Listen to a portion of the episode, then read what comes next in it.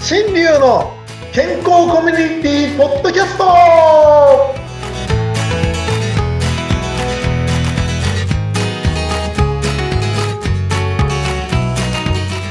ミスターマウスピースこと大橋新流です。はい、先生、今日もよろしくお願いいたします。お相手はフリーアナウンサー宇田美希代です。よろしくお願いします。よろしくお願いします。なんか前回はすっごかったですね。食べ物の話、食の話、深い深い。先生、何、 何屋さんなんですか本当はって言いたくなるぐらいの知識量でした。ありがとうございます。 もう仕事変えてよ、よろずやにしようかなと思って。よろずやの歯医者。、本当ね、お恥ずかしいながら。はいやいや、素晴らしいです。ありがとうございます。さあ、今日のお話は今日のお話はね、本当前回、あの、うなみさんのね、7割しか食べないっていう話はもう、 ちょっと気になって気になってしょうがない。本当気になりますあの、非常にですね、私もね、食が細くなってダメだなぁと思ってた時あったんですけど、はいそ。れの原因が分かったんですね。あ、年とかじゃなくてうん、あの、本当ね、変な話、年のせいにするのは誰でもできるんですよ。あ、そっか。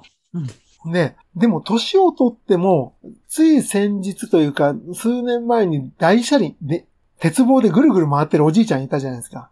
はい。テレビで覚えてますテレビの CM で、もう70だか80だか90だかわからないおじいさんが、うん。鉄棒でぐるんぐるんぐるんぐるん回ってるう CM んがう、んうん。年をとっても頑張ってるよ、みたいな、あったあった。こうありましたよね。はい。つまりあんなことが年をとってもできるってことはですね、うん人間の体っていうのはちゃんとケアをしてあげれば、いつまでも維持できるっていうことでもあるんです。なるほど。特殊な能力ではないよって話なんですね。うんうん。で、老化の一番大きな問題は何かっていうと、老化の問題はですね、栄養失調だと僕は考えてるんです。あ、そうなんですかうん。ほんで、栄養失調になる原因が最近分かってしまったので、そこをちょっといろいろ考えなきゃいけないんですけど、はい。まず、うなみさんがね、3食少なめ7割で食べて、あとお菓子食ってるって いうね、そのわけのわからないことをおっしゃってるので、ね、全国3000万の女子高生ファンもですね、同じことしてないから心配でしょうがないんですね。で、この間、前回かな、確かストレスとかそういうのがあって甘いもの取りたくなりますよねっていう話なんですけど、はい。私のね、勉強したことっていうのは、えっ、と、今、ちょっと流行っている、分子整合栄養医学っていう、そういう勉強のところでちょっと学んできたことなんですね。難しい。分子本当性。そう、分子整合栄養医学ってはい。言って、本当は栄養学なんだけど、本当に生科学的にとか、科学式にとって、ちゃんとこうなってるよね、こうなってるよねっていうその関連を、えー一生懸命考えた、アメリカだったかなライナス・ポーリング博士という方がね、提唱している、えー学問なんですね。はい。確か、ライナス・ポーリング先生が提唱したのかな日本人の方が提唱したのかちょっとわかんないですけど、まあその人の学説に沿ってやってる勉強なんですけど、本当にね、今までの栄養学と違って、本当にせいあんな細かくて理にかなってるなっていうんで、ちょっとそこで、僕あんまりね、そんな頭いい方じゃないので、さらっと学んできたことを、ちょっと皆さんに伝えますね。お願いします。その深く考えてる方には、あ勉強した方にね、ぜひね、聞いたりとかして、しっかりとね、皆さんも学んでいただければなと思うんですけど、あの、簡単に言うとですね、普段甘いもの食べたい人っていうのはストレスなんですよね。はあ。脳が、脳がですね、栄養が欲しいとかそういうんじゃなくて、ストレスで、そのストレスに対するホルモンっていうのを作るんですって。へえ。抗ストレスホルモンっていう。それがね、糖質から作られるんですって。うんうん。で、糖質から作られるんだけど、その糖質というものをが必要なので、吸収のしやすいご飯とか砂糖とかパン類、麺類という話になってくるんですよ。うん。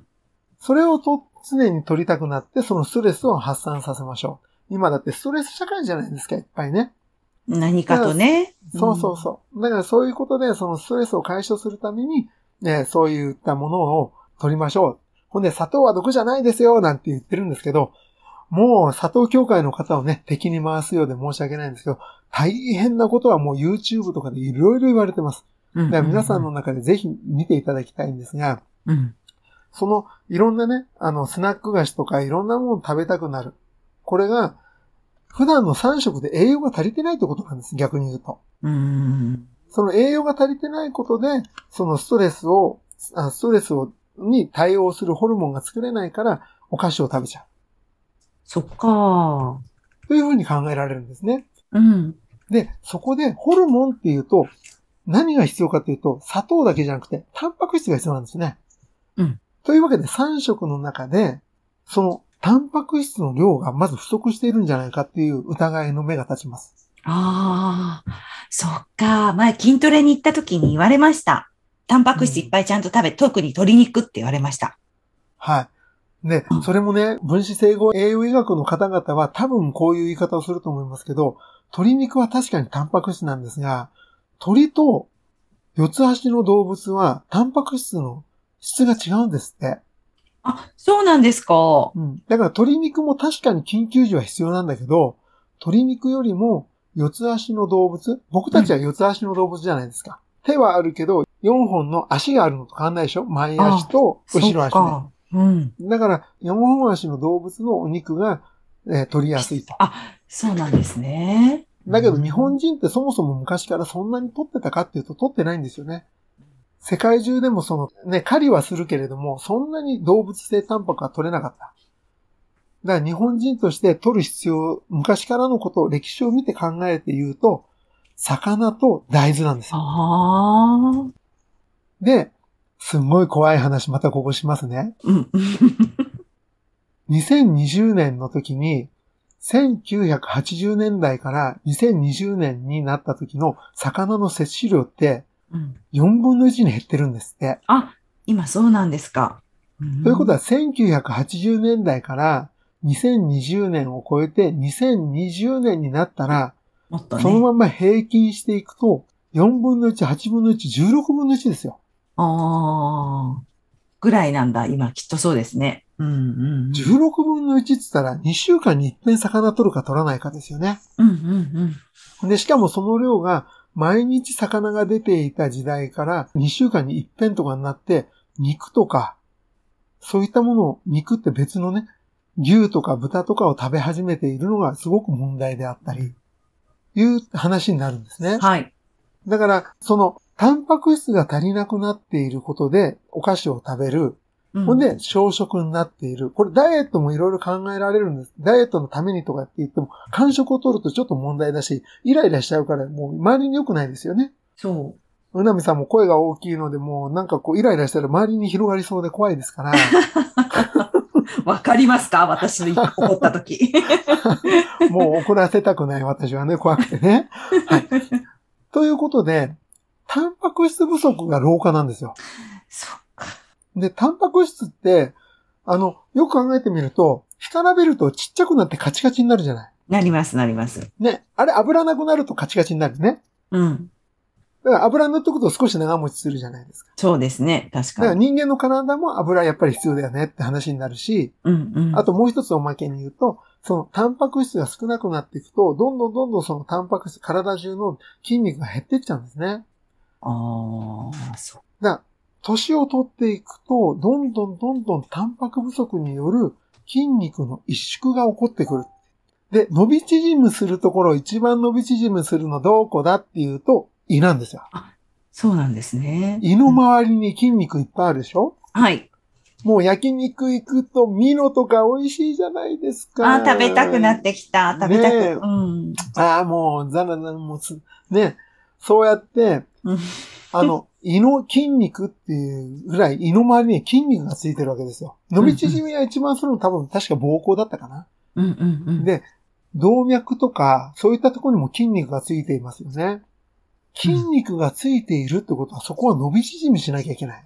うんでも、7割ぐらいでお腹いっぱいになるってことは、もう伸び縮みしてないんですよ、筋肉。ああ、そっか、弱ってるんだ。低下してるね。きっと私の体の中そうが。なんですよ。うん。だから、何でも、さっきのね、一番最初に言った大車輪をしている人も毎日やって伸び縮みを筋肉させてたからああいう風にできるんであって、胃も普段から伸び縮みをちゃんとさせてあげないとうん、ちゃんと中に入ってこないし、うん。その、無理してね、大きくしようとするんじゃなくて、タンパク質をまずいっぱい取ってから、少しずつ少しずつ大きくして、ちゃんと若い時と同じ量を食べられるようにうん。していかないと、筋肉を鍛えられないんですよ。そっか、どんどんどんどんこれからそうなってきますよね、ますまそうす。萎縮してっちゃうの。あだから、それ。れが老化なんです。あ、でも確かにこう、お年を召しても元気な方たちは、もう年を取って80代、90代ってもうお肉食べますもんね。そうそうそう。いやー、そっか。ちょっとずつ、また、食べ物気をつけて、タンパク質を、うん、取って、胃をね、活発にさせたらきっと、ね、確かにね、パワー不足っていうのは感じてるんで、自分で最近。そうでしょうん、出てこないパワーがね、意外に疲れやすかったりするんで、多分そこは栄養の面もあるなっていうのを今ちょっと話して気そうづなきんまでしすた。よ。うん。ちょっとここは時間ちょっとオーバーしちゃいますけど、あの、弱小さん、あんだけ精神的に強い人が弱小なんてちょっとびっくりしちゃうんですけ ど、じゃ弱小さんもステーキをずっと食べてたって言うじゃないですか。いや一日一回。そうだった。90過ぎても。ね確か召し上がってました。だからそうやって、そういう風に食べてるだけでも全然違うんですよ。なるほ食べ、ど。だから年を取ってきたらタンパク質を食べる努力をしていかなきゃいけない。そっかそっか。そ中から自分で鍛えていかないと。うん。そう鍛える。自分から自分を鍛えていく。これがすごく大事になってくるんです。それが老化予防になるんだけど、その栄養失調を起こす理由が、うん大きな理由が一つあるんです。もうあその先に見つけちゃったんです。いや、それが歯が削れることだったんですね。あ、来た来た。こっちに来たよ。歯医者さん、歯医者さんだようやく歯医者さん。 歯医者さんのはい、とい話う。ことで、はい。今回はもうこれで時間になったので、またもう泣く泣く終わるしかないんですが、また次回ですなんね。歯うんが削れると栄養失調になるのか、はい。これについてはまた次回お話ししていきたいと思います。よ。上手にまとめてくれました。ありがとうございます、先 生。はい、パチパチどういたしましてまた来週お会いしましょうはい、また来週です。さようなら。さよなら